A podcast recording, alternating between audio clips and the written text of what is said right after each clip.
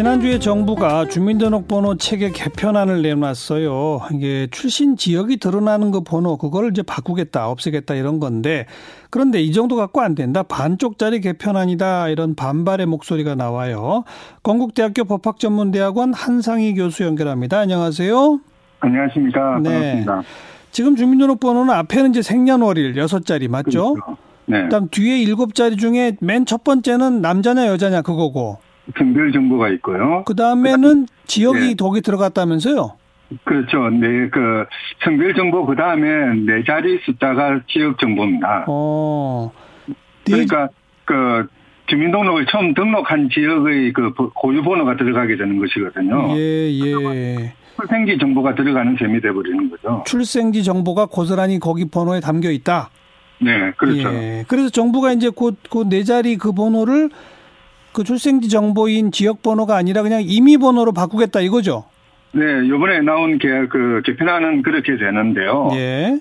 이제 주민번호 번호 자체에 수없이 많은 정보들이 들어가 있지 않습니까? 예. 이라든지 또는 뭐 연령이 그게 당연히 따라 들어가는 거고요. 네. 별 정보 같은 것도 사실상 뭐 단순히 남녀만 들어가는 것이 아니라 그 출신이 외국인인지 아닌지까지도 들어가게 되는 거죠. 맞아요, 맞아요. 예. 20세기인지 19세기인지 21세기인지 이런 것도 다 구분이 되는 것이거든요. 예. 그러니까 불필요하게 많은 정보들을 담고 있는 게 현행 주민등록 번호라고 볼 수가 있는 거죠. 예. 그래도 그나마 저 출생지 정보를 없애는 거는 개인 정보를 조금 더 비밀로 만들겠다는 정부의 의지는 들어 있습니다만 이 정도는 부족하다 이 말인가요? 사실 뭐 어떻게 보면 그나마도 나은 개선 아니긴 합니다만은 음.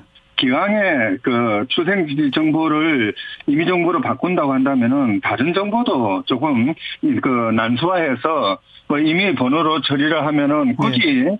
주민등록 번호를 가지고 어. 뭐 연령을 확인한다든지 어. 그렇지 않으면은 자신이 가지고 있는 성질 재성과 다른 예. 그런 별로 사회에 인식된다고 하는 이런 문제점들이 없어질 것 아닙니까? 아. 그럼 정부가 한 걸음만 더 나아갔으면 좋겠다는 생각을 합니다. 그냥 모든 번호를 임의 번호로 하자 이거군요. 그렇죠. 어. 근데 엄밀히 본다면은 네. 주민등록 번호 자체를 그 제도 자체를 근본적으로 개혁을 해야 될 것 같습니다. 어떻게요? 어 우리나라처럼 출생 당시부터 그 고유한 번호를 부여하고 이것을 평생 동안 변하지 않도록 요즘은 조금 예외적으로 어, 변경 가능하게 해놨습니다만은 예, 예.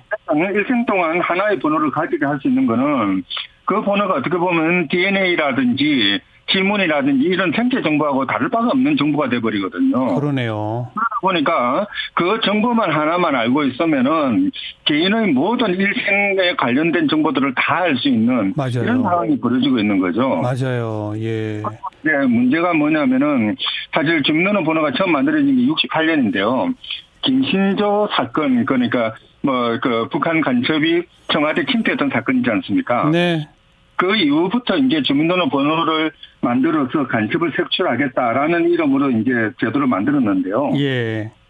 사실 명분은 간첩 색출이지만은 실질적으로는 전 국민의 일거수일투족을 감시하고 금연하겠다는 그런 의도였거든요. 네, 네.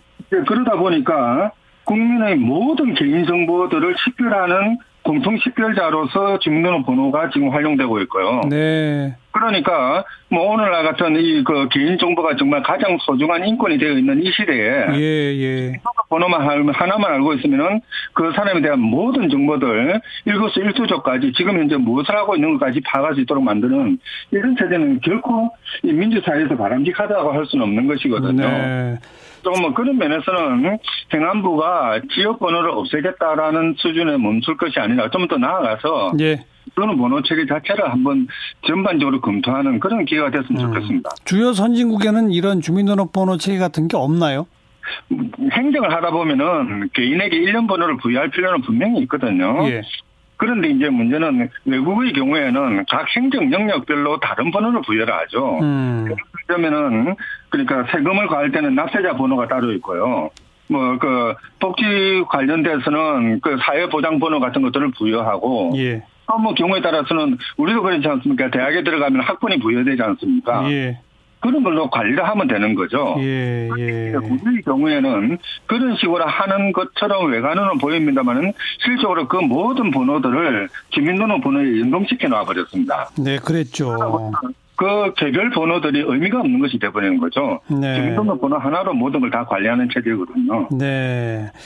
그러니까 납세자 번호, 사회보장 번호, 뭐 저 자동차 운전 면허 번호, 그렇죠. 뭐 의료보험 번호, 뭐 이런 것들을 서로 따로따로 있어도 되는 거네요. 그렇죠. 하다못해 군대 가면은 군번이라는 것도 있지 않습니까? 네. 그걸로 관리하면 되는 건데, 네.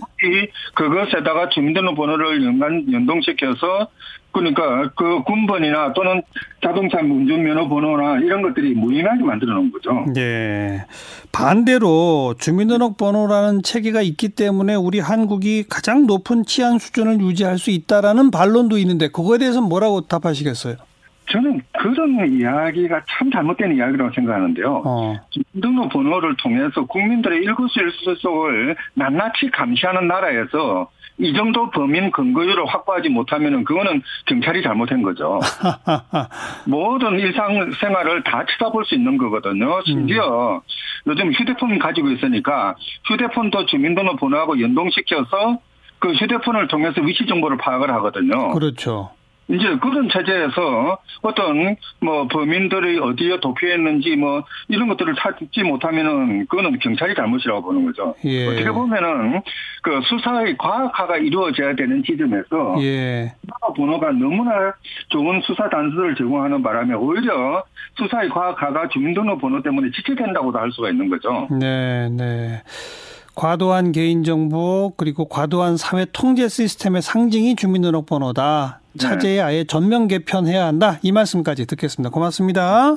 네, 수고하십시오. 건국대학교 법학전문대학원 한상희 교수였어요.